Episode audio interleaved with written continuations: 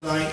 I am Probably somebody that should have been here, that- but it isn't. so if you feel led. But they all alike begin to make excuses and to beg off. The first said to him, I have bought a piece of land and I have to go out and see it. I beg you, have me excused. First off, who buys a piece of land without going to see it? Hello. And another said, I have bought five yoke of oxen, and I am going to examine and put my approval on them. I beg you, have me excused. Also, who buys five yoke of oxen without first examining and putting approval on them? And another said, I have married a wife, and because of this, I am unable to come. It's amazing to me how many people turn away from the things of God once they get married. Come on, say that. You know, a lot of people, they come to church and stay connected to the kingdom of God really just because they're looking for a spouse. And then the moment they get one, they're nowhere to be mm. found. it's the absolute truth. and then when they get in trouble, you don't have to just fix one person, you got to fix two. Amen. no.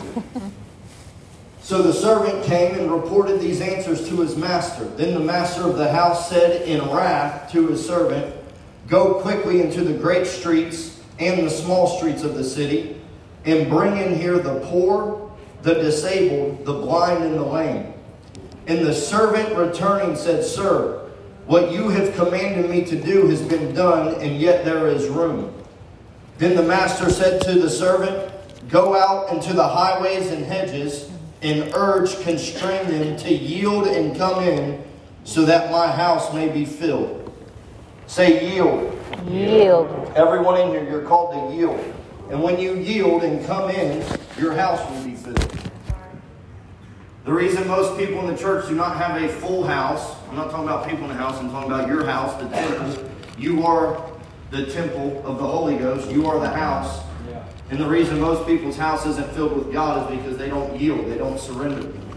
He said, For I tell you, not one of those who were invited shall taste my supper. I want to have uh, Tim come up here. This is my buddy Tim. When did you come in the house? 2019? What was it, like May? May. Come up here. You'll. This is my buddy Tim. Uh, came into Heritage House May of 2019. And um, I just think this is a perfect uh, transition. I'm going to have him share for a moment because a lot of people have been invited into the house of God. They just all have excuses. And uh, Tim is a guy who he'll share with you at one point in his life had excuses, but didn't have them this time around. And uh, the Lord radically changed his life when he came to our program.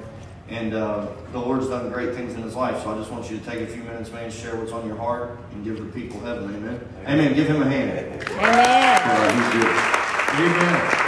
I'll tell you, it's uh, good to be with you tonight.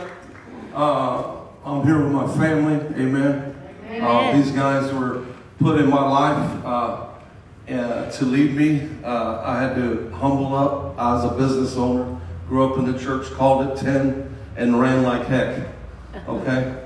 Uh, I said I'd never come to Minnesota. I'm from Miami, Florida. Why in the heck would I come to Minnesota? Uh, it's cool. Amen? You got to talk to me because I like to talk. All right?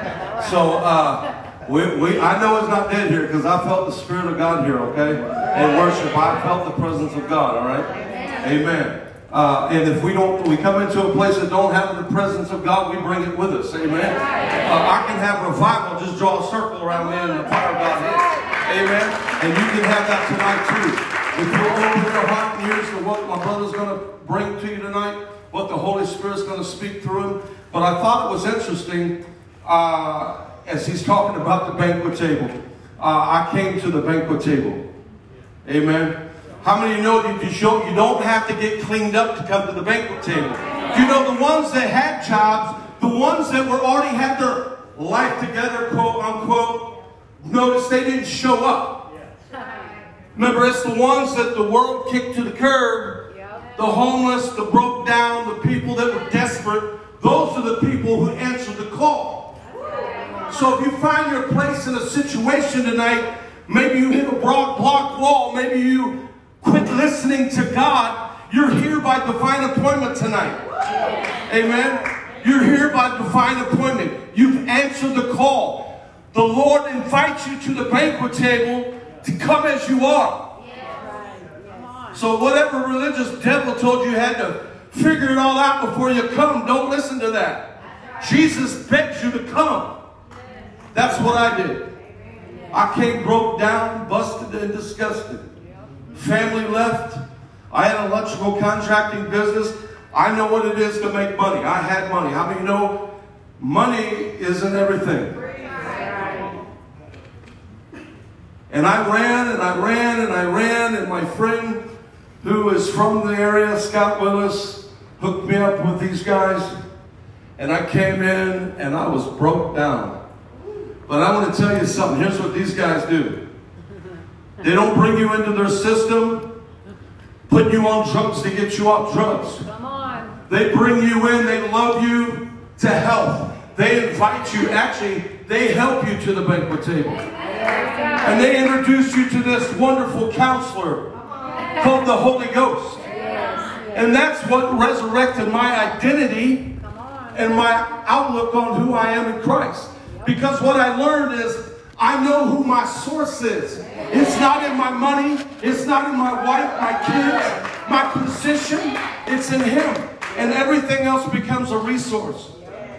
So in this process, the fire of God consumed me. I've got more pastors in my family than horses in Kentucky. You understand? I was the dude that ran. But he caught me. How many, how many know you can't outrun God? You can't outrun God. He caught me. And I'm telling you something. Man, he caught me. I want to tell you something. My life has been radically changed. If you're in this house tonight and you're like, "Ugh, I'm stuck. That's all great talk. Listen, man, what I'm telling you is not out of a book, it's out of my book. Out of my life. I don't even I don't get a merit badge. I've been clean three years, two years. I'm, who's counting? Who's counting? You don't get a merit badge to obey God. Come on. You understand what I'm saying? I'm over Celebrate Recovery back in Minnesota. That's what I said. We there is no higher power. It's called the Holy Ghost. Amen. It's the fire of the Holy Ghost that will lead you to the place that He's called you to be. Everyone in this room is called to do something for the kingdom of God.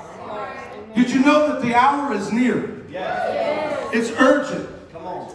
I, can I share just a you know, I, I have a hook that called me out because when we talk about Jesus, I just get excited.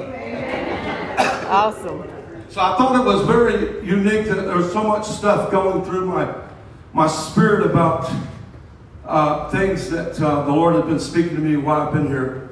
And one of the things I parked on was uh, in Romans chapter 13, verse 11. It says, And do this, understanding the present time. Do you understand the present time you're in right now?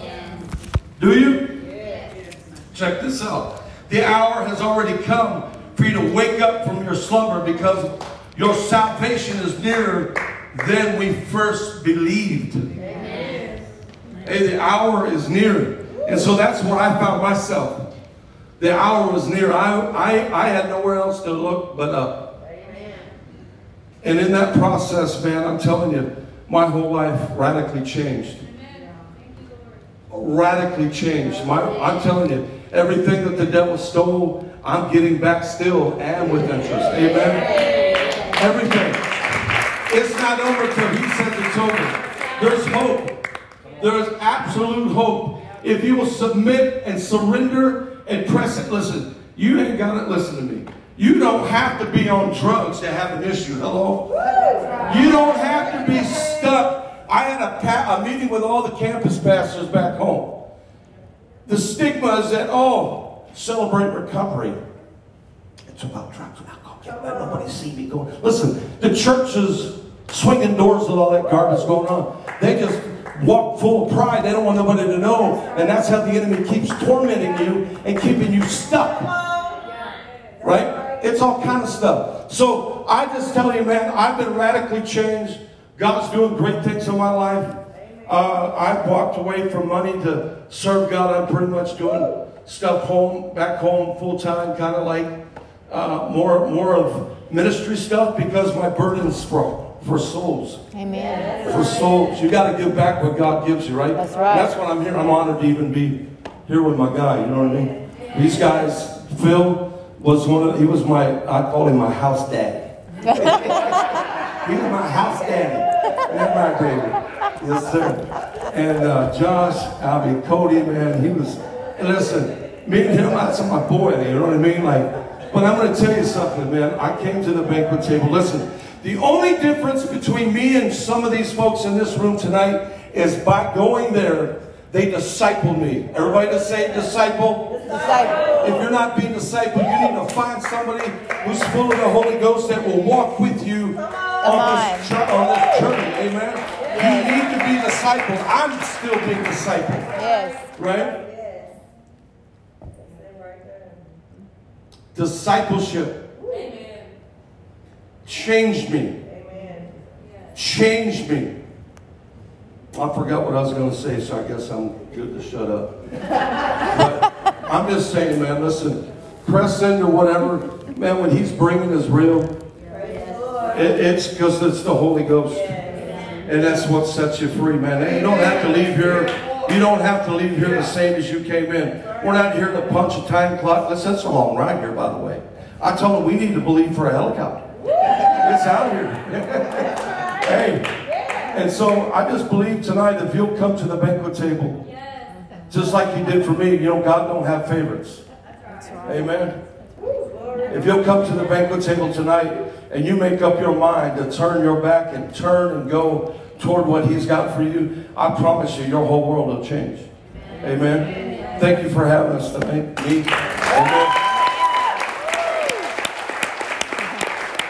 Come on, leave the Lord some praise.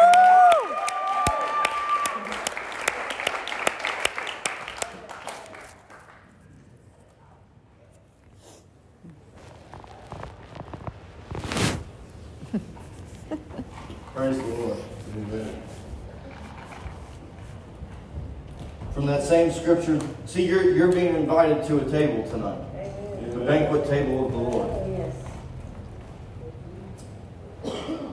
Jesus said in the book of Revelation, chapter 3, you know, it's the last church that Jesus addresses in the Bible. He says, I stand at the door and knock. Mm-hmm. You know, we, we've used that as like an evangelism thing. Billy Graham, you know, someone like that, get up, hey, you can feel the Lord knocking on the door of your heart, let him in. Sinners, right? But that's not what that scripture was saying. Jesus was saying, hey, I, I'm not being let in my own church. And I'm knocking on the door and I need in. And the Bible says, Jesus said, if you'll let me in, I will come in and dine with you. I'll eat a meal with you. All my Auburn people, thank you for coming tonight. God bless you guys. Man, how far was your drive? 40 minutes? 40 minutes? Thank you for coming. Come and eat. Listen to this.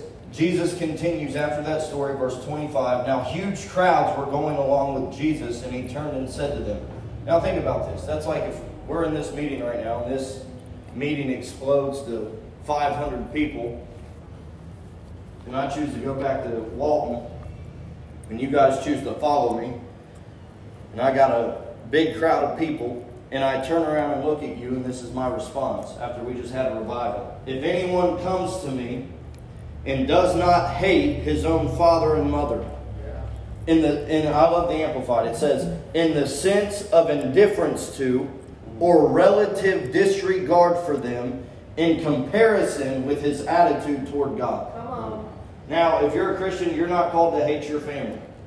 Amen. But there should be a noticeable difference that people know he loves God way more than he loves his family. Amen. I know I knew I'd get three amens on that. Why? Because Jesus already said when I invited them in, they all made excuses. I got family stuff, brother. We got family stuff to do. Hmm. My kids graduate in third grade. It's like, what do they get? A certificate?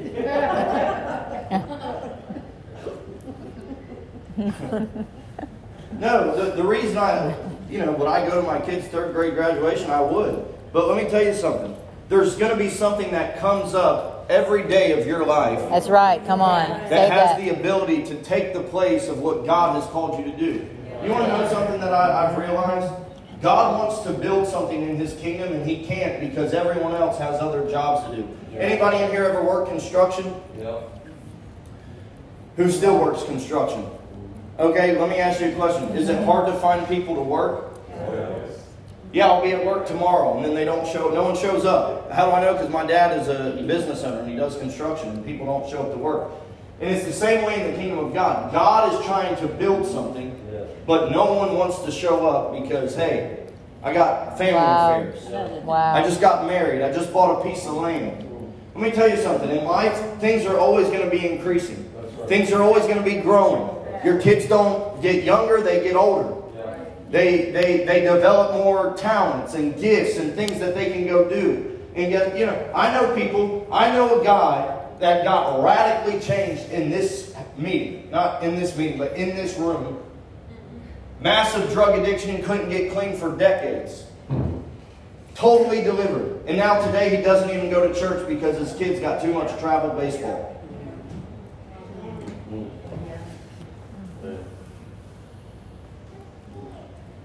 Maybe the people in Walton will enjoy this message more in the future.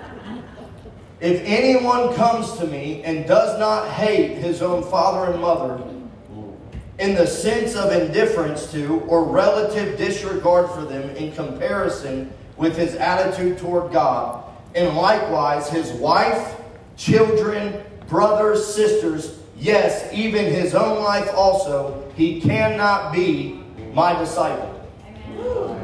You can't. Can't be a disciple. That's someone's alarm that says my discipleship's over.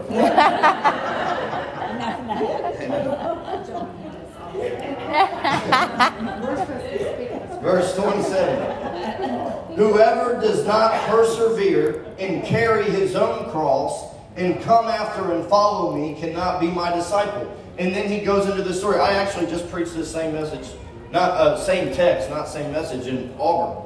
For which of you wishing to build a farm building does not first sit down and calculate the cost to see whether he has sufficient means to finish it?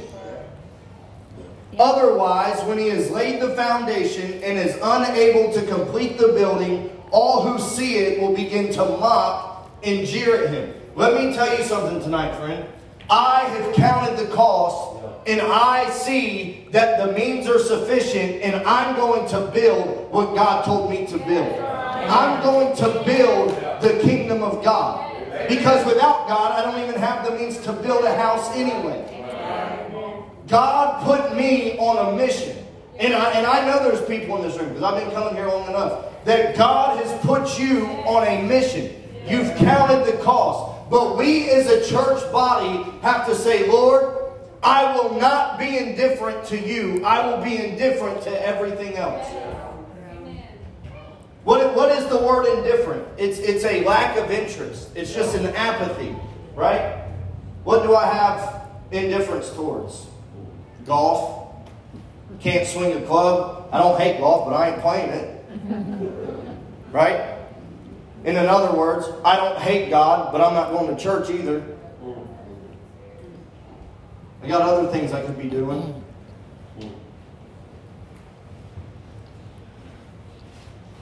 You know, I, it's amazing to me because COVID really, uh, what's the word I'm looking for? COVID really shaped a lot of people in the body of Christ today. Still, uh, uh, just like they said, hey, you don't need to go to church. Church isn't important. You can watch online. And now today, three years later, now that you're allowed to go to church, your same mindset is, eh, I don't have to go to church. I can watch online. Yeah. yeah.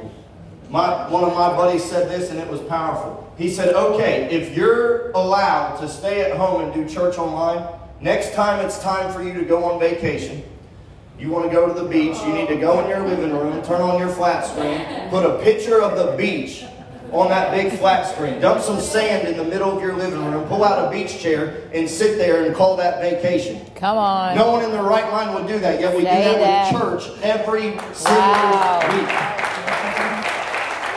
No one in their right mind would do that and call that vacation. But we do that at home and call that church. Wow. That ain't church. Mm. And you were duped by religious people to say, hey, brother, how many of you know that church is not about a building, man? We are the church. And in essence, you are the body of Christ. But the truth is, the Bible clearly teaches us do not forsake the assembling together as you see the day approaching.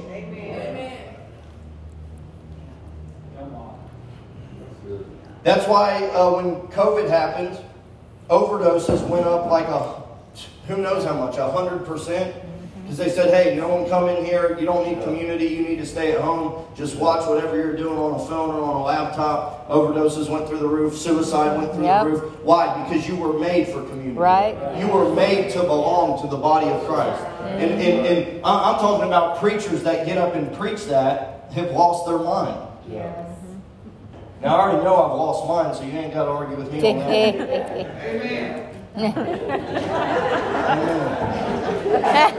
Brother Bill. Amen. He said there should he said there should be a indifference towards everything else in your life when it compares to God. Everything else should be indifferent.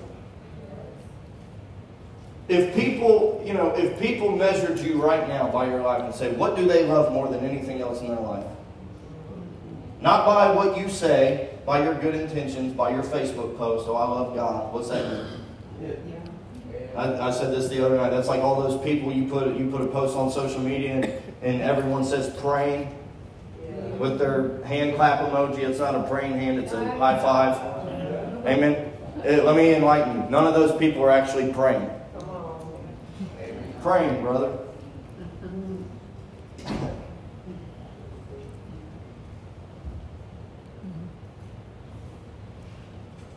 It should be an attitude towards God that God, I love you more than anything else in my life. I love your church more than anything else. You know, that's amazing. People say God's not coming back, or, or Jesus, it's not about a church, it's not about a building. Jesus is not coming back for individuals. He's coming back for a bride. He's coming back for a church, a body of believers. And we'll be, we'll be caught up together, raptured with Him, right? Why? Because He's preparing a supper, a marriage supper, to say, hey, I'm about to gather my bride and we're going to go have a meal.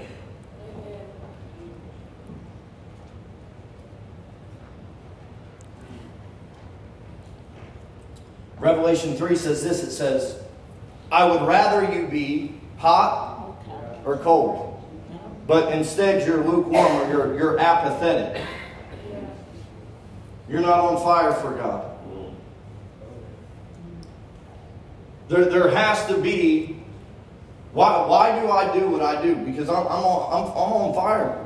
I, I don't, I don't, I'm not doing nothing else. I'm on fire for the Lord. Amen. And God wants to set you on fire to do something for His kingdom, to do to help build the church, to help build the body of Christ. But you have to say yes. You have to say, Lord, my life is yours. What what do you need me to do?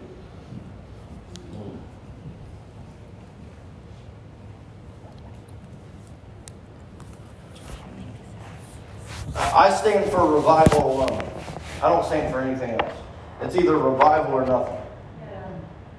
And I know that a lot of church people have, have made revival, it's like a special service. Revival is not a special service. Revival is not just something that you put on your social media graphic. Revival is something that you carry and that you live in. That, that, that you are in a constant burning state for the Lord Jesus Christ. Jesus said there will be ten virgins, and they all have lamps. And then some of them will say, hey, the bridegroom is being patient about coming back, so we're going to go ahead and take a nap. And all of a sudden, there's a shout that says, hey, everyone wake up. The bridegroom is coming. And the Bible says that five of them had oil in their lamps and that their lamps were burning. And the other five said, hey, uh, we, we don't have any oil. Can we borrow some of yours?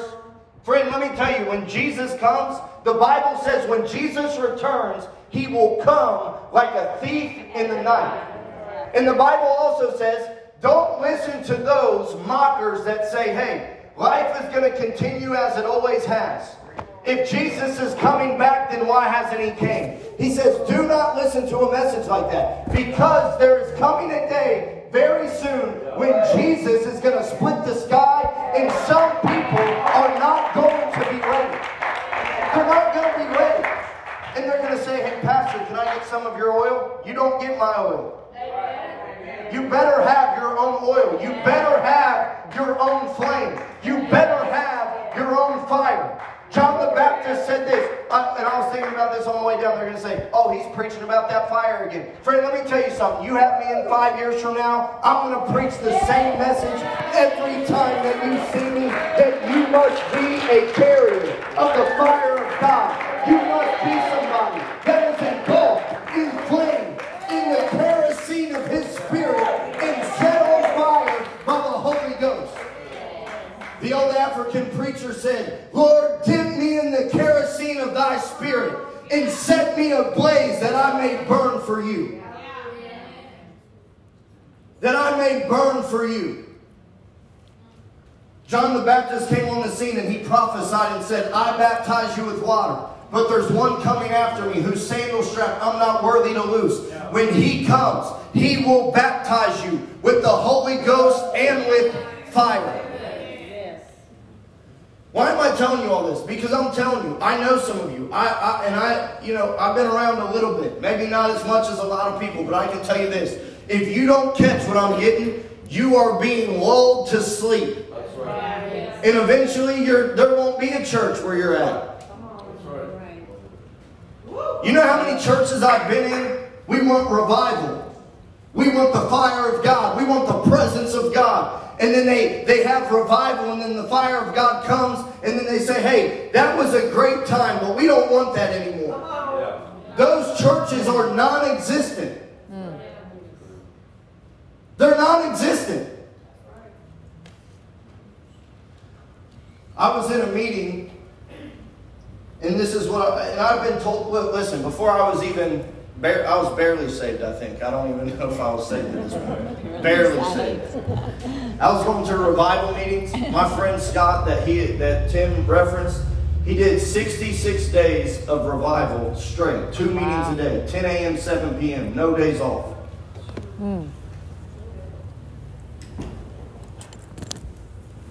If the foot soldiers weary you, how can you run with horses? Come on. Brother, that service went three hours. I mean, I'm tired, man. It's a Saturday. We got to get up tomorrow for church. Brother, I'm going to drive home three and a half hours. I'm going to get home. You don't know what time I've been to bed every night in the last three nights? About 2 a.m. And then I get up and go to church. Been in church every morning almost this week. And when I wasn't in church, I was probably somewhere preaching in a church. Amen. I, I was in, I was going to those services I, in uh, my church. My pastors, the leadership, they called me into a meeting. They said, "Hey, we want to know what's happening to you at that revival. So you should come. It's amazing." and I began to tell them what was happening to me, and this is the response always. It's, "Well, let me tell you something, brother." Re- They, they treat revival like it's a fad. Yeah. Comes and goes.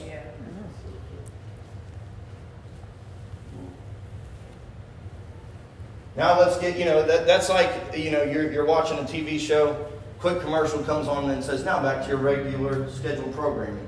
Hmm. That's how people, church people treat revival. Revival is the commercial. Now let's get back to our regular schedule of what we do. Hmm. Wow. Commercial's over. Let's move on to what's really important. Hmm. Worship pastor comes and says, Hey, brother, I just want you to know this revival stuff doesn't last forever. Now, I told you I was barely saved. I didn't even know what that meant. I'm like, I don't even know what the word revival means. So, whatever that means, I'll figure it out later. But at this point in my life, I just know I'm being changed. I know I'm being touched by the power of God. So, whatever you're saying, I have no idea. But now, today, I do know. And I've had people tell me recently, uh, every service can't be evangelistic.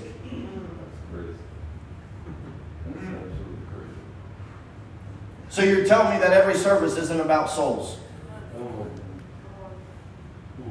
Every service can't be evangelistic. Every service can't be about revival. We have to build a church.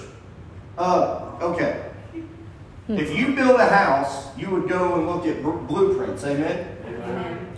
Now, if you're going to build a church, you would look at what? Blueprints. Yeah. And if you looked at Acts chapter 2, how did they build a church? They went to the upper room. Well, we got to go to shorter services. We got to do multiple services and shorter services to get more people in and out because our parking doesn't hold enough people. So we have to round them in and round them out like they're cattle or something. We got to get them through the, through, through the church uh, McDonald's drive-through, give them their Happy Meal, and send them on their way. The blueprint is this. John the Baptist prophesied, I'm, there's one coming after me. He'll baptize you with the Holy Ghost and fire. Jesus literally came on the scene. Acts chapter 1, the Bible says Jesus was crucified, buried, resurrected, and then he showed himself alive after his passion. He spent 40 days with his disciples breaking bread with them and spending time with them, teaching them and demonstrating things to them from the kingdom of God. Go read it yourself, Acts chapter 1. And this is what he said. He looked at his disciples and he said, Now go and wait and tarry in Jerusalem until you receive the promise of the Father, of which you have heard me speak. You will be baptized not many days from now with the Holy Ghost and fire. And then Acts chapter 2, 10 days in an upper room, what started with 500 people dwindled down to 120. But the Bible says when they were with one mind and one accord and pressing into God, that all of a sudden there came a sound like that of a rushing mighty wind that began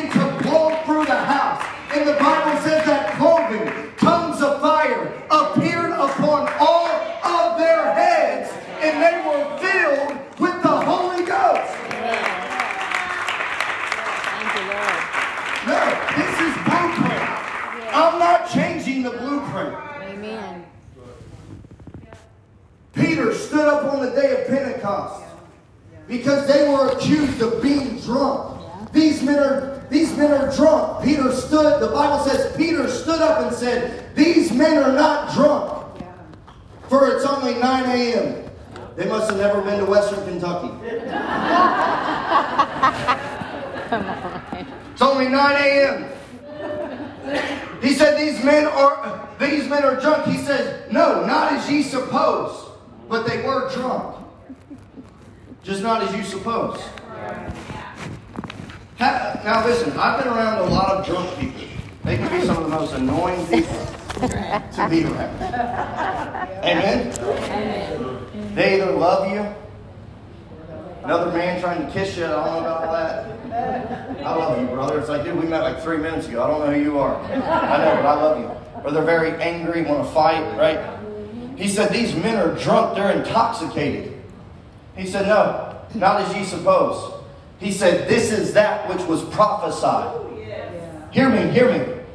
In the last days, saith God, I will pour out my spirit on men servants and maid servants alike, on my sons and daughters. For the old will dream dreams and the young will see visions. If 2,000 years ago was the last days, what time is it right now? If 2,000 years ago was the last days, what time is it right now?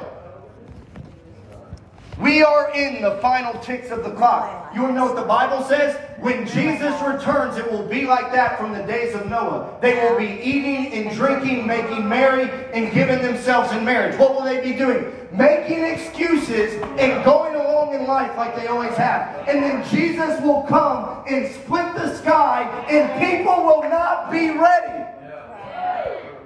I'm here to prepare a bride to be ready for his coming. You must be ready for his coming.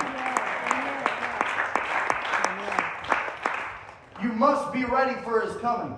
I think some people are waiting on like Donald Trump to split the sky or something. Our Savior, Mr. Trump.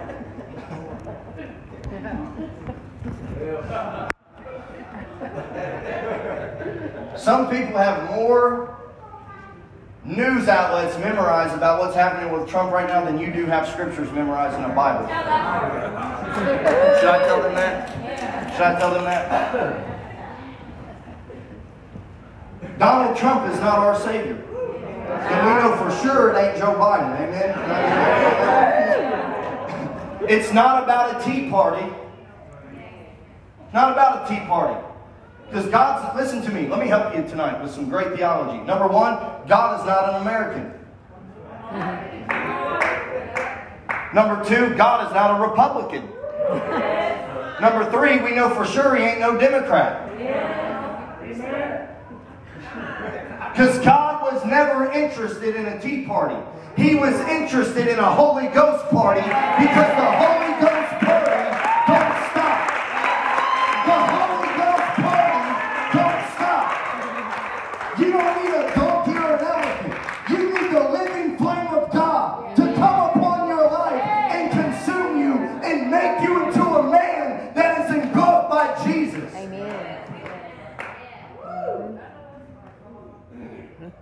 Amen. Amen.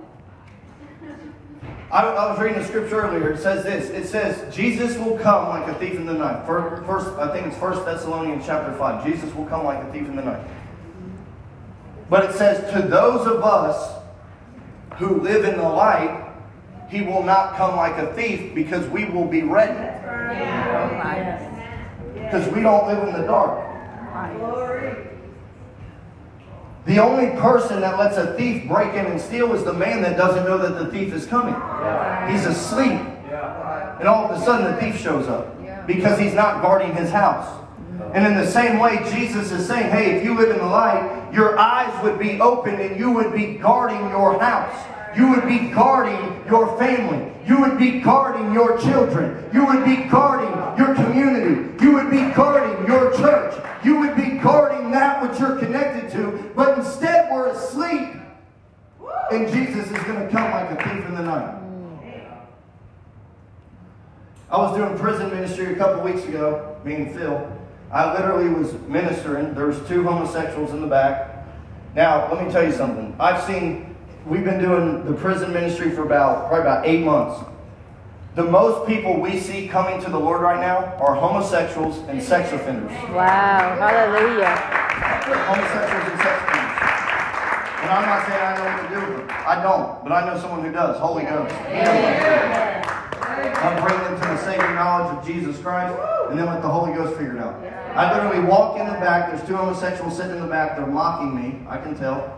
Um, so I walk back there, and I'm not the type of guy that just lets someone mock me. I'm telling you, right? I'm from the kingdom, but I am from the south side. of the kingdom, I'll still knock the devil upside the head if I have to. Amen. hey, I knew I'd get them West Kentucky people fired up. They're ready to knock someone in the head tonight. Amen. They came in tonight like, Lord, give me some Jesus before I knock someone's head off their shoulders. But let me tell you something. God is looking for people like you. He's looking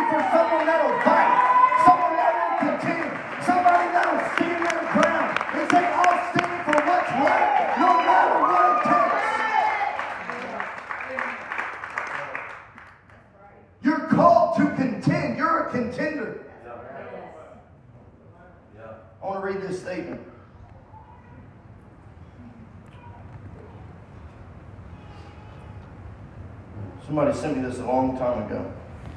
It says the word contend means to agonize. It is the spirit of true agony which possesses one who is contending. You want to know how you're contending? Because things agonize your spirit. Did you know that the Bible says that when Lot lived in Sodom and Gomorrah that his soul was vexed? He was in anguish by the things that he saw, the things that he heard. Now hear me, I live in the same world you live in. The things you hear, I hear. The things you see, I see. And I'm vexed, but I'm not sitting around complaining, wondering when we're going to get a political savior. I'm saying, Lord, fill me with your fire, fill me with the Holy Ghost, and then I'm going to go and do something about it. You know you're contending when you're agonized by the things that you see and hear around you. Listen to what it says. Agony of spirit and love for the gospel should be in the heart of every believer. If you're not agonized by what's going on in the world, you need to get right with God. You need to get saved. You do. I'm gonna let you preach, Bill. Come here. He's ready. Listen to me. Contending means to fight while standing on the very thing being assaulted.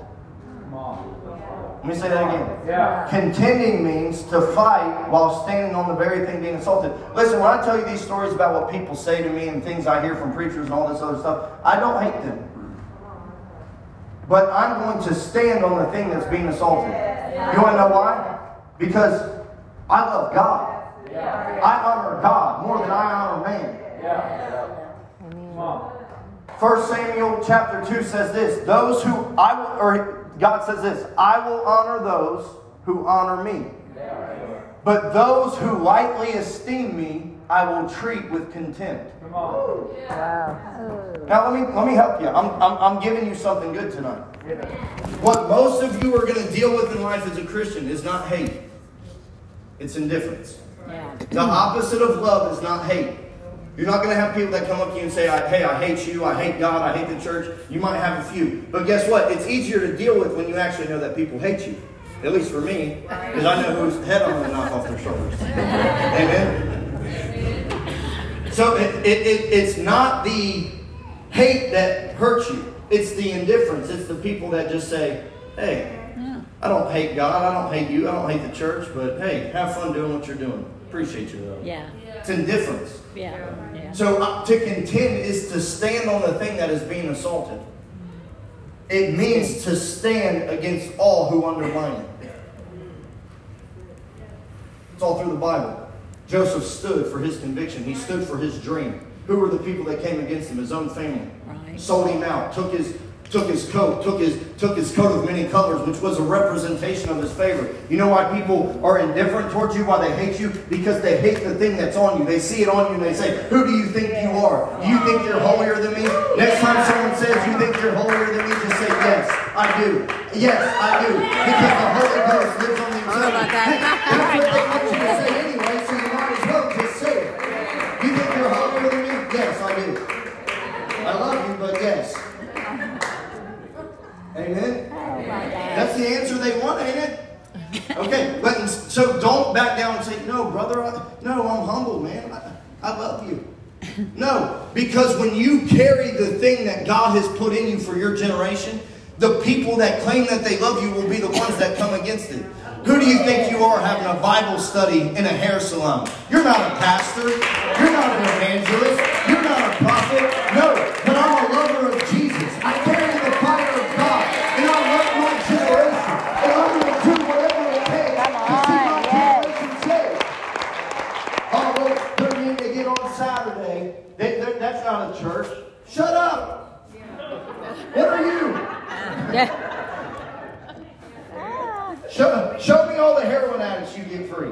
Come on. Show me Yeah. all the prostitutes you get free. I want to see them. If you if you have them, then you have an argument. But until you have that, do this. Amen. Why? Because I've been around you long enough to know that you're undermined. Hmm. You're thought less than. Because you're not doing what they do. Uh-huh. But guess what? You're doing greater things than they do. I said you're doing greater things than they do. You're doing greater things than they do. So you have to be willing to stand. David came, he told he got told by his dad, hey, take your brother some lunch. Jimmy John's. Take him some sandwiches. Right? Amen. He shows up with some sandwiches, and this is all David said. Hey, who's that giant over there defying our God? His brothers looked at him and said, Who do you think you are? Did you come out here to see the fight? What are they talking about? They've been standing there for 40 days not doing jack squat. The people that criticize you are the people that are not doing jack squat.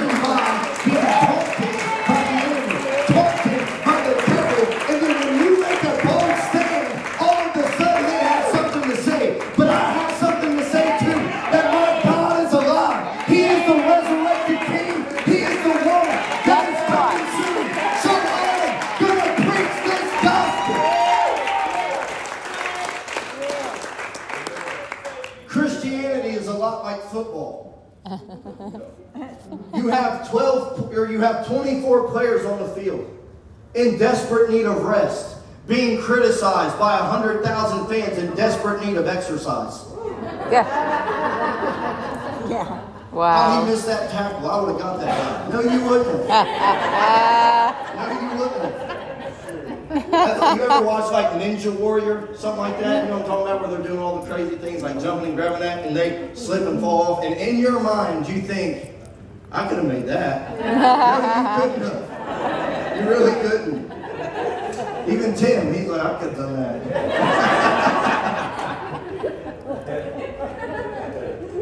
It's the truth. And what happens a lot of times is we allow ourselves to be sidelined by people who don't even know what they're talking about. Yeah, maybe I don't know what I'm doing out here on this field. Maybe I'll just go sit on the sideline and let someone else fight. No, David said, no, I'm fighting. I'm fighting. I'm fighting for my generation. I'm fighting for my generation.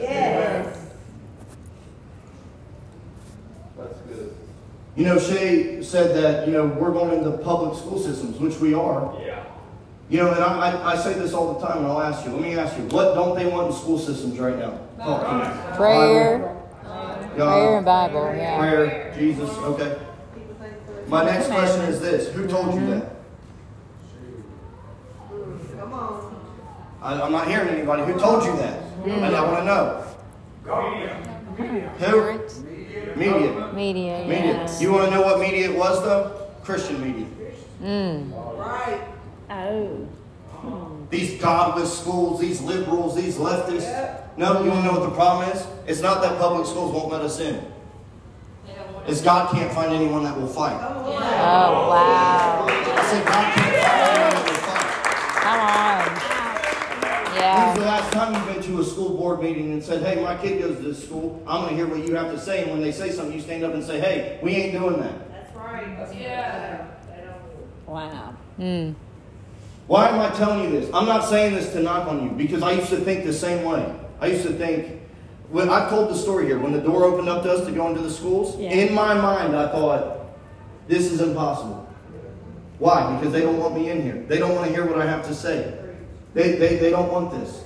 You know all that was? That was a taunt from a giant, the Goliath of this world that Yeah. saying, hey, you come over here, I'm going to treat you like I was a dog. You're a stick and a stone to me. I'll throw you around like a rag doll. And in your mind, you think if you go after the thing that God spoke to you, that you're going to get thrown around like a rag doll. But I prophesy over you in this room tonight. You're not going to be the one that gets thrown around like a rag doll. You're going to pull out a sling and a stone. And you are going to take the giant's head off. And then you'll carry it around like it's a trophy. Anytime I tell this story, I feel like David carrying around Goliath's head. No, I took his head off. Took his head off. We went into the schools. I've told the story. God, I know some of you may not heard it. I don't have time to go through all of it. God opened up the doors. We went in. And in my mind, I'm thinking, when is this going to end? So the first six weeks, we're in this alternative school. We're getting about six or seven boys. Me and Phil go in once a week. We get 40 minutes. So here we are, sitting here teaching them about Jesus, but I did not wasn't bringing any Bibles. They didn't even know what I was teaching them. Come on.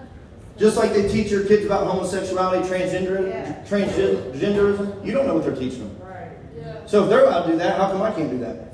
Yeah. Yeah. I agree. Totally. So about six weeks in, me and Phil are leaving, and there's a nice dressed guy there standing there, and I walk by, I haven't seen him before, and I go to shake his hand. Hi, how are you? He said, Hey, how are you? He said, uh, I said, I'm Cody. He said, Hi, I'm Principal Hibbett. Oops, didn't mean to say his last name, but oh well. He likes me. he said, uh, he said, hey, uh, you got a minute? I'd like to have a meeting with you. And I, I, I just looked at Phil, and in my head, I'm thinking, well, let me help you today. I've never been invited to the principal's office for any good reason. it's always, hey, you're getting suspended. Get out of here. right? So in my mind, I'm thinking, well, Phil, it's been a good run. He's gonna, he's found out we're talking about the Lord. He's gonna say, hey, you can't do that. We love what you're doing for these kids, but you can't bring religion into the schools. So we go in, we sit down. The teacher or the principal starts to talk. He opens up the conversation. This is what he says. He says, I've been doing this for 13 years. He said, I came to this school because I wanted to help young people. He's a young guy. He's probably in his early 40s. Mm. Maybe. Young guy. He said, I wanted to help young people. He said, I'm a Christian. And I thought, keep talking. he said, I'm a Christian. He said, I've seen what you guys have been doing coming into the schools. And he began to go over some things with me where he was telling me, like, he was in church as a young man, was a part of a, a, a ministry called Young Life. You know, they're everywhere. Uh, got hurt in the church, hasn't been in the church for 10 years, but still loves God. He's like, you know, just at this point in my life, I don't have the ability to do that, but I love what you guys are doing. He said, This is what I want to offer you. He said, I want to give you access to my building as much as you want it. Hallelujah. He said, if you want to come in every day of the week, you could come in every day of the week. Now, I would love to go in every day of the week, but and, and maybe there will come a day when I do. But you know, Jesus said this. He said, "The harvest is ripe, but the Yes. laborers are few." If I ask every, you know, not in here, but like back at home, because you don't live with near me. If I asked someone in a church of 500 people and said, "How many of you want to do something for God?" the whole room would say, "You raise their hand and scream and shout, and then you'd say, "Okay, I'm going to do a volunteer sign up for you to come into the schools with me." You know what people would do? Oh, I just bought a piece of property, man. I gotta go check it out. I just bought all these oxen. I just bought a new car. You know, I, I got this job that I do, and I just I don't have time for that. You know, I just got married. I'm taking care of my kids. They would make excuses. Yeah. So he says, "Hey, I'll give you access. You can have up to two hours at a time, at the most. Which two hours is a long time. I'd Yeah. just have a revival in there if I'm gonna do Yeah. that. If you're spending two hours with uh, seven like 15 year olds, you need revival or, or you know, or or sanity, one of the two. so now he starts telling me how to do all this uh, curriculum. He's like, if you create a curriculum, you know, boom, boom, boom, you can do this stuff. You can come in. We'll get you basically monetized. We would pay you to come in, and we could get you in other schools. And I thought, man, that's pretty amazing. Yes. So I leave. I, I send him a text and I said, hey, do you mind if I bring all the students new Bibles in next week? He said, yeah, that's fine. So here we are the following week, sitting in the class with about seven kids. Got all of our Bibles out on the table, teaching them about Jesus. You know who I'm teaching them about? I'm not teaching them about how to how to obey as a young kid. I'm teaching them about the Holy Ghost. Come on. The Holy Ghost is the only thing given to the church. Mm-hmm. Those people are shaking and stuff. I don't know about all that, brother. Oh, shut up. There's a lot of churches you can go to where they don't shake, they don't fall, they don't cry, they don't laugh. They just sit there like a bump on a log. They look like a, a cemetery headstone. you can go to, you can find churches like that all over your community. But that's not the kind of church that I'm building. I'm helping build a church that is red hot on fire for God. I'm helping to build a church that is alive, that is powerful. So what happens next is we're sitting there, we got the Bibles out, teaching about the Holy Ghost, and so I asked him, I said, hey, do you think I could uh, invite these kids to a church camp? And he said, yeah. So, okay, hey, we go in, we get one kid that bites and says, hey, I'll come to the church camp. His name's Bryce, 15-year-old kid, mother died from a drug overdose, uh, never met his father, and his uh, lives with his grandparents. Comes to church camp. Now, it's one thing to sit at a table with some kids and read the Bible. You know, the Word of God does not return void. It accomplishes what it, you know, you have to sow the Word. You sow the Word. You sow. Why would I preach every night? Because you have to sow the Word. You have to get it in people. You have to get them full. You have to get them on fire. You have to let the Word begin to. The Bible says that His Word is like a fire, that it consumes all that cannot withstand the test. It says His Word is like a hammer, breaking up the stubborn hearts and the resistance in people. Why do we quote the scripture? Why do we preach the scripture? To knock that hard-heartedness off of your life so you will begin to open yourself up and receive the Holy Ghost. Yes. Amen. So now he's at the camp. Got about 80 kids, and now the people are falling and shaking and doing all that stuff, and you can tell he's looking like, what in the heck is this? I, you know, I forget sometimes what it was like when I first got saved. You know, I'd be standing at the altar, and people come up, start praying first, start like blowing on you, like, saying, brother, what are you doing? Why are you blowing? Holy Spirit breath. I don't know that. Then I look over and someone's falling on the ground. I'm thinking, okay, I um, I don't know what that was. Uh, sometimes I forget, but you just gotta look back and say, hey, okay, I guess I get it. You know, the funniest thing is though when people, you know, the, the thing with people falling, let me help you with this. It's not about falling, but it's not about resisting either. I told the story about the young man that came up here, and he came, it- it's when you come with the mindset, no matter what that preacher does, I will not fall on the ground.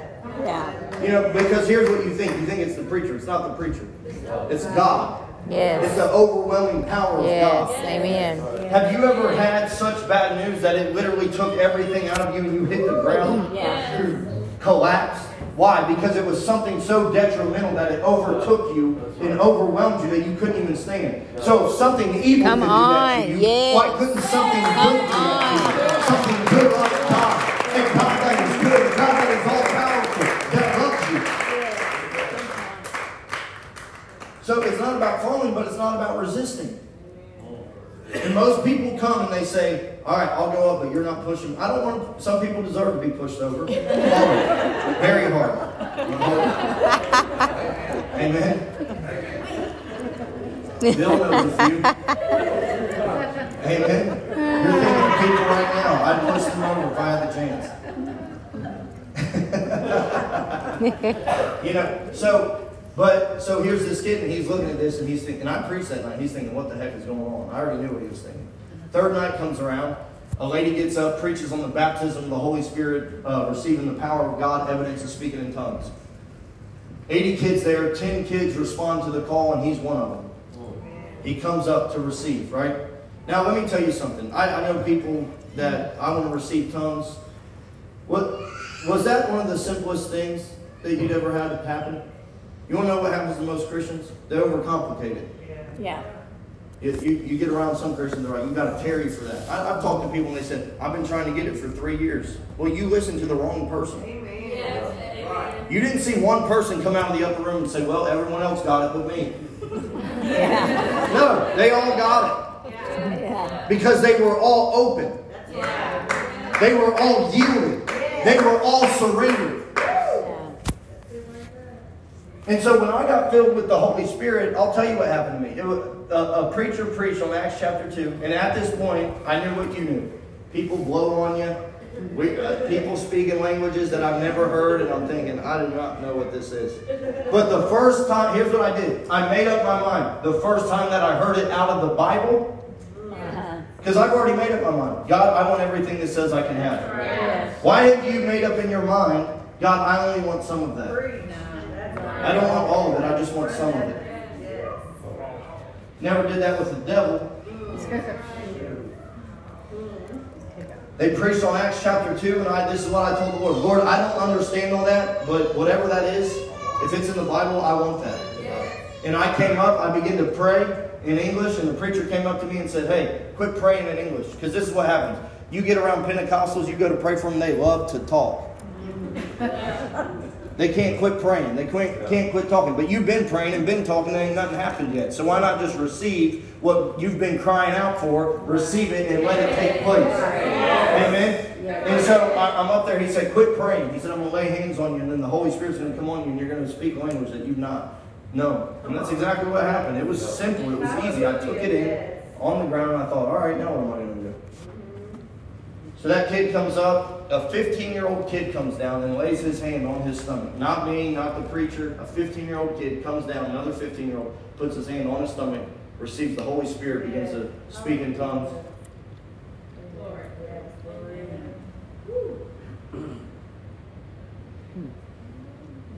So, you know, and, and, and then what happened? That was a teen camp. So what, what happened next is the my friend who runs the teen camp, they said, hey, why don't you, uh,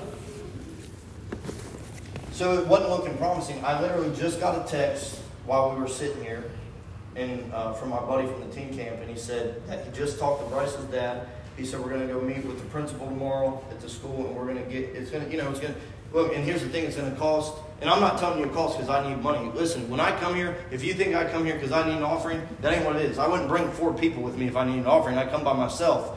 I got to feed these guys. I don't, hey, I, I live with them. I know how they eat. Phil, was like, "We're not eating before we go in." I was like, "No." He's like, "Well, I'm going next door to eat, then I'll be at service, and then we'll go eat after." They like to eat. Amen. It's gonna cost us like seven hundred bucks a month to send this kid to, to school. But but that seven hundred, why? Because here's what happens: if you'll begin to put your faith out and believe for the seed, God will send the money. God will send the provision. And so we, we put our faith out, and they're going to meet, and that's what we're going to do. We're going to make sure that kid, a kid that we sat in an alternative school with, whose mom died from a drug overdose, whose father is not present, and saying we sat here and taught him the Word of God, got filled with the Holy Spirit. Now we're going to get him in a Christian academy so that his life can change.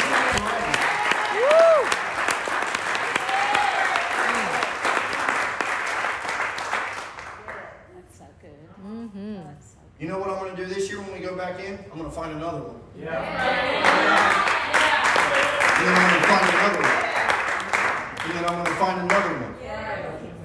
I asked the principal at the end of the year, I said, hey, can we have a teacher's luncheon for you guys to bless you? See, anybody in here a teacher in a school? Anybody, you, you know anyone that teaches in schools? Yeah. A few people, okay. I'm sure oh, you've heard some great. You know, listen to me. I, you know, high school for me was like 15 years ago. I was an alternative school kid. I know how rough of a kid I was. I would go into school, I would sleep, listen to music, get up and skip, come in high, leave, cuss at the teachers, do whatever I wanted. Now things haven't gotten better in schools; they've gotten worse, right? Nowadays, teachers are afraid to catch a lawsuit. Because if you say something wrong, these kids can do whatever they want and you can't do anything about it. Mm. So imagine being a teacher in the day and age in which we live and what they have to deal with. You think they go home encouraged? No. They go home discouraged.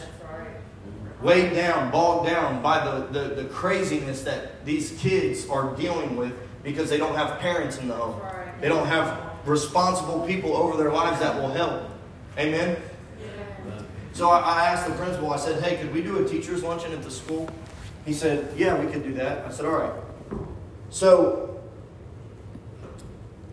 this past Tuesday, we go in there. We, we buy them uh, lunch, make lunch for them, put it out. About 15 teachers come in. Now, you know, I, I used to have the same mindset as you. People don't want to hear the gospel. The moment the wrong teacher finds out, they're going to put in a complaint. They're going to tell on me. Superintendent, something will happen. They're going to say, hey, you got to get out of here, right? So what happened was, we're sitting in that meeting, and uh, they eat about 30 minutes. There's about 15 students. It's me and Phil and my wife, his wife, and a couple other people. Well, we had Bryce come, the kid that got changed. I got up and talked for 10 minutes. Now, it was the shortest sermon I've ever preached. Some of you are thinking, man, you should have preached that sermon tonight.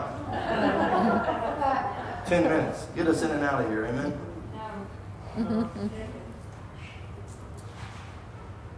So I have him get up and I just say, share what's happened to you over the summer. What's happened? You know, when he went to the teen camp and he filled out the application to come, uh, they told me, they said, this is what he wrote on the application for teen camp. They said, a priest came to my school and fed us Chick fil A.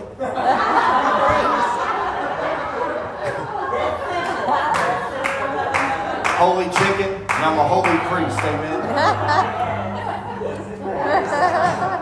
They said this priest comes to, into our school and gives us Chick fil A. I'm the priest. Amen. They, they call it a lot worse than a priest. Right? Yeah. Oh, they're so cute.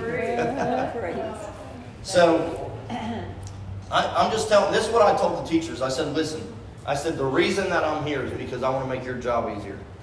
I said, when we come in this year, we're going to make your job easier. We're going to do whatever we have to do. I said, give me all your worst kids, bring them in a class with me, and let me help them. So I have Bryce get up and he just starts talking. I said, share with him what happened. Because, and you got to think, he's only been safe for like two, mo- three months, four months at this point. He doesn't know anything about anything. He doesn't, so we've been indoctrinated. Yes. Yes. We've been indoctrinated. I'm talking about they don't want God in schools. I'm telling you, no, you may say, I'm bold, I have the fire, but when you go into a school, the first thing that hits your mind when you start to talk about Jesus is, when is someone going to try to stop me? Yeah. Because you've been indoctrinated. Yeah. He just gets up and is just like, yeah, this is what happened. He said, I went to a church camp. He said, I was literally standing there. He said, I began to put my arms up in the air and lift my hands to God. And all the teachers are just staring at him. Like, he got, he's like, and then he said, I had him up for like an hour and never put him down. He said, then the, the preacher uh, came and he started to pray over me and he said, Bryce, uh, you're like that guy in the Bible. And he looked at me like that one guy. And I was like, Moses. He said, Yeah. He said, My arms were up like Moses. This is what he's telling the teachers. Wow. He said, and he said, God's going to send you spiritual fathers that will hold your arms up, that when the battle gets hard, they're going to help you stand. Wow. At this point, he's telling this story, and I'm telling you, he has no clue what he's saying. He's just saying what's coming to him. He's telling this story. There's not, there's not one dry eye in the room. Wow. Every teacher is weeping as he's telling this story. Uh-huh. Wow. I let him tell the story. I get back up and I say, Now let me ask you a question. I said, Of all you teachers in this room, I said, I have a question for you right now. You're not right with God. I said, If you were to die today, this was your last day on earth, do you know where you would spend eternity? You know in your heart right now you need to get right with Jesus Christ. I said, Everyone, bow your heads and close your eyes. You want to know what they did? Not that, because they're not from church. They just stared at me like, not doing it. I thought, well, this is a real revival altar call. No one bowed their heads, no one closed their eyes, and I'm like, all right, tried it, didn't work. Bow your head, close your eyes, they're just staring at me. I said, You're not right with God, but you need to give your heart to Jesus Christ. I said, If that's you, I just want you to slip your hand up right now. There was one teacher sitting in the back. Some of you follow me on Facebook, go look at the pictures. One teacher in the back, she begins to cry and she begins to lift her hand up. And as she begins to lift her hands, the other teachers in the room begin to hit each other and they begin to lift their hands Wow. to give their hearts to Jesus. Hallelujah. Jeez. Friend, God is not held to a school building. Come on. God is not held to a church building. God can be preached wherever you go. Because this generation is hungry and desperate. Even teachers, even people that you think there ain't no way. There ain't no way. They'll begin to lift their hands. When you bring the message of the gospel, they'll begin to say, I need that in, I need that in my life. I need that hope. I need, I need Jesus.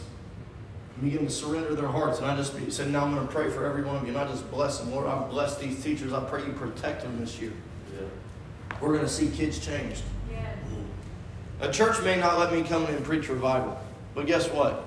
I'll have one in a school. Yeah, amen. Come on. Mm-hmm. Right when I, right before I walked in there that morning, the teacher that got me in was a caseworker. She she's left the school and got a new job. She emailed me that morning. She said, "Hey, I took a new job, which I knew she was going to do, at this high school, 30 minutes away." She said, "Today, tomorrow's my first day of work." She says, "Here's all your volunteer forms." She said, "I'm going to talk to all the staff today about bringing you into the school to do the same thing that we did at the alternative school, so that you can do in our high school." Come on. When I walked into the luncheon, the new counselor said, Hey, I was on the phone today with the, the, the counselor over at uh, another middle school. And she knows about you because you went there. And she said, uh, Hey, is there any way that you guys can send him over to us, to our school, so he can do the same thing? Why? Because when you contend, you stand for the very thing that's being assaulted. Now, you may think that your children are being pumped with homosexuality, indoctrinated with transgenderism. But I know a generation that's about to be indoctrinated with the gospel of Jesus Christ.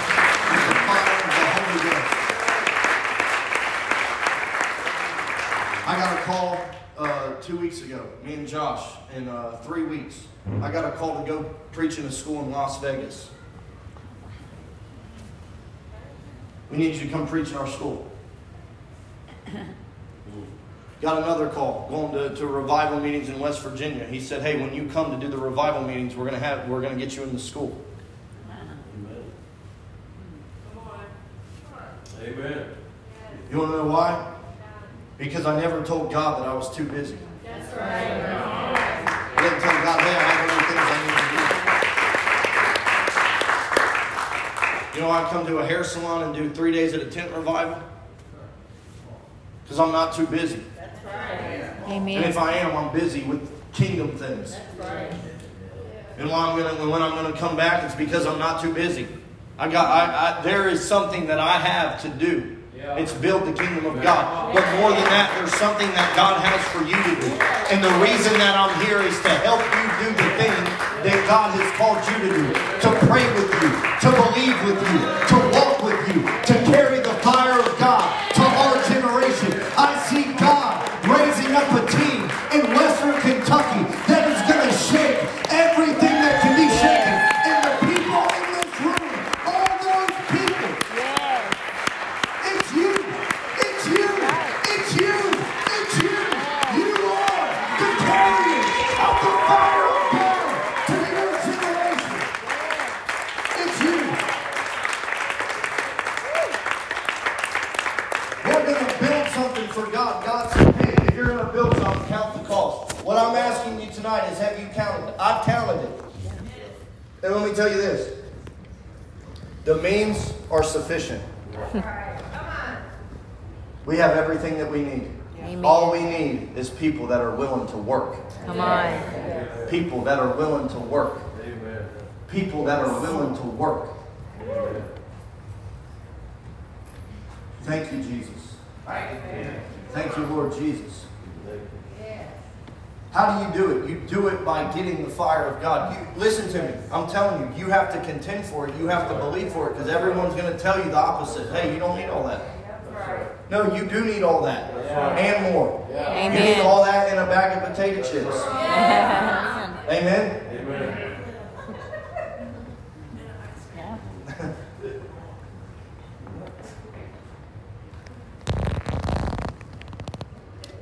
First Samuel chapter 9, I'm not going to turn there. David made a statement. Second Samuel 9. He said, Is there no one left still of the house of Saul to whom I can show God's kindness? Ziba answered the king, There is still a son of Jonathan. He is crippled in both of his feet. His name was Mephibosheth. Some people call him Mephibosheth, or depending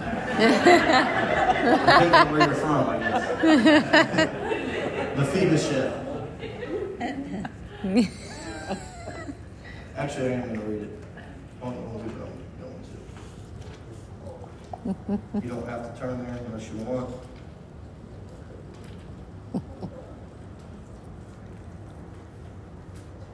Moshi, moshi. David said, Is there still anyone left of the house of Saul to whom I may show kindness of Jonathan's sake? And of the house of Saul there was a servant whose name was Ziba. When they had called him to David, he said to him, Are you Ziba? He said, I, your servant, am he. The king said, Is there not still someone of the house of Saul to whom I may show the unfailing, unsought? Hear me right now. That I may show the unfailing, unsought, unlimited mercy and kindness of God. Ziba replied, Jonathan has yet a son who is lame in his feet. And the king said, Where is he? Ziba replied, He is in the house of Machir, son of Amiel, in Lodabar. Then King David sent and brought him from the house of Machir, son of Amiel, at Lodabar. And Mephibosheth, son of Jonathan, the son of Saul, came to David and fell on his face and did obeisance. I don't believe in people falling. Well, he fell. David said, Mephibosheth, and he answered, Behold your servant. David said to him, Fear not, for I will surely show you kindness for Jonathan your father's sake, and will restore to you all the land of Saul your father, grandfather, and you shall eat at my table always. And the cripple bowed himself and said, What is your servant that you should look upon such a dead dog as I am? Then the king, called to Ziba, Saul's servant, and said to him, I have given your master's son all that belonged to Saul and to all his house. And you shall till the land for him, you and your sons and your servants. and you shall bring in the produce, that your master's heir may have food to eat. But Mephibosheth, your master's son, shall eat always at my table. Now Ziba had fifteen sons and twenty servants. Then Ziba said to king, Your servant will do according to all my lord the king commands. So Mephibosheth ate at David's table as one of the king's sons. Mephibosheth had a young son whose name was Micah, and all who dwelt in Ziba's house were servants of Mephibosheth.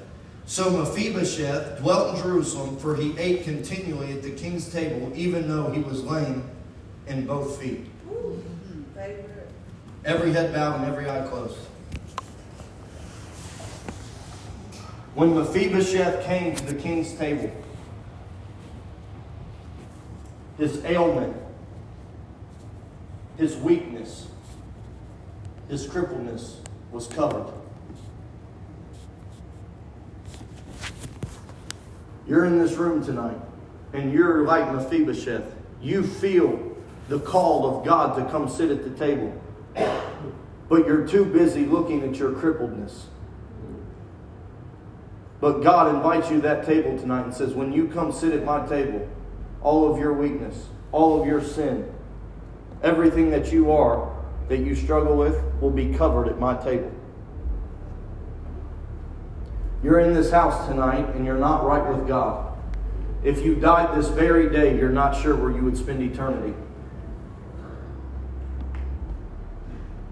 You say, Cody, I need to make things right with God in my life.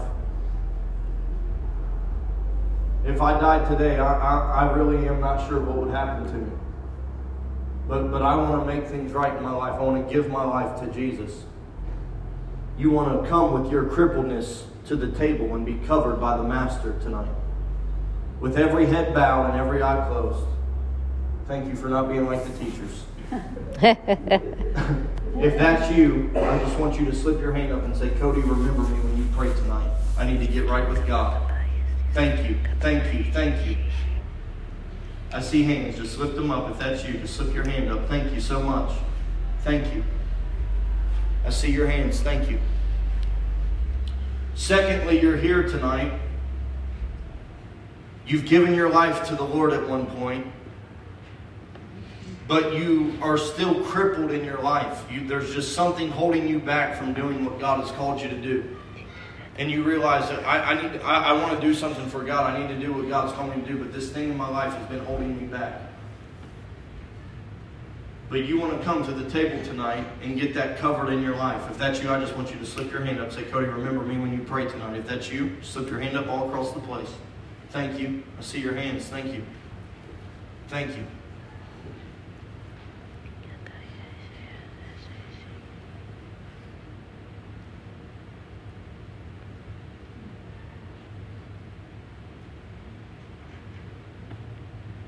And last but not least, you're here tonight.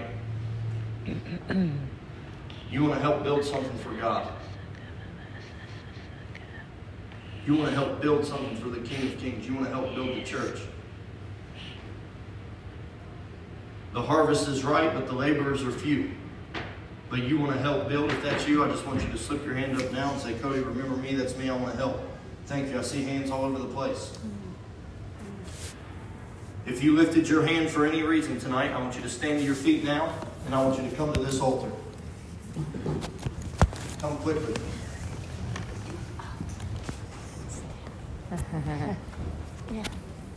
In the name of Jesus. In the name of Jesus. Thank you, Lord. Thank you, Jesus. Thank you, Lord Jesus. Give you glory, Lord, for what you're about to do in this room tonight. Come close. Press up close. Come close.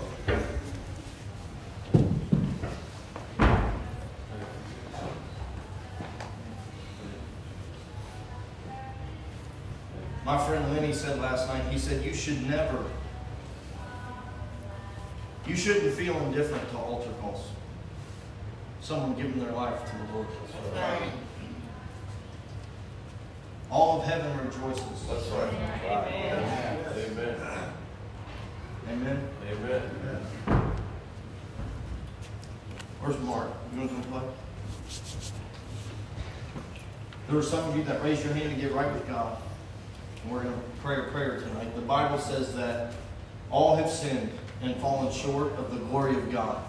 The wages of sin is death, but the gift of God is eternal life through Jesus Christ. And anyone who calls on the name of the Lord shall be saved. For with the mouth confession is made unto salvation, and with the heart man believeth unto righteousness.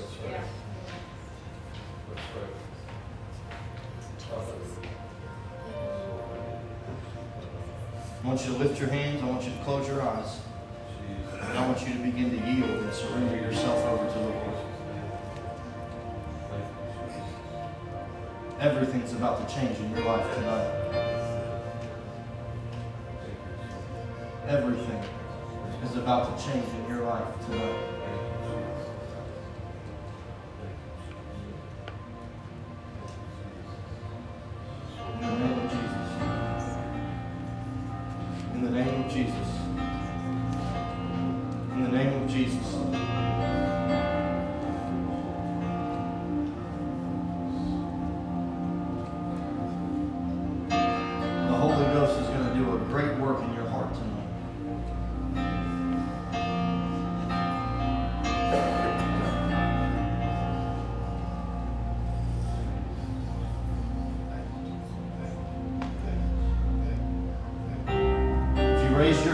Right with God, we're going to pray a prayer. And I want you to repeat with me tonight. It's not just by the words that you repeat, but I told you it's by your confession and by believing in your heart that you're made right with God. Pray with me tonight. Say, Dear Lord Jesus, come into my heart. Forgive me of my sins. Wash me and cleanse me. Lord, I believe that you died for me. You rose again and you're coming back for me. Jesus, I give you my life tonight. My whole life. Holy Spirit, change me. Transform me. Do for me what I can't do for myself.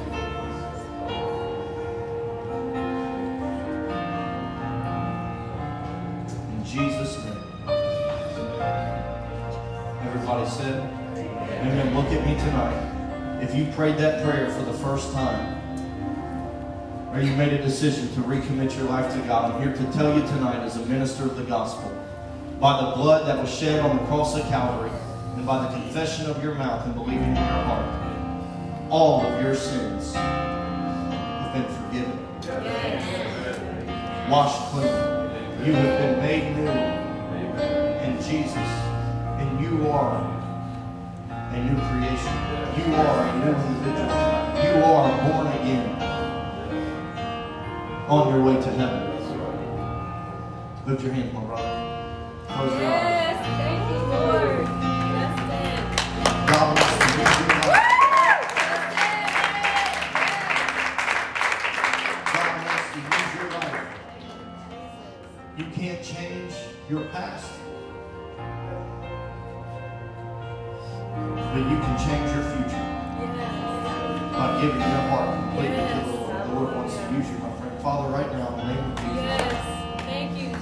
The same fire that you put on me, I pray right now from the top of his head to the soles of his feet, the things that have been in your mind that you've struggled with, the thoughts about going back, it all gets burned out right now. In the name of Jesus, you are about to turn into a new man. Be filled now with the fire of the Holy Ghost from the top of your head to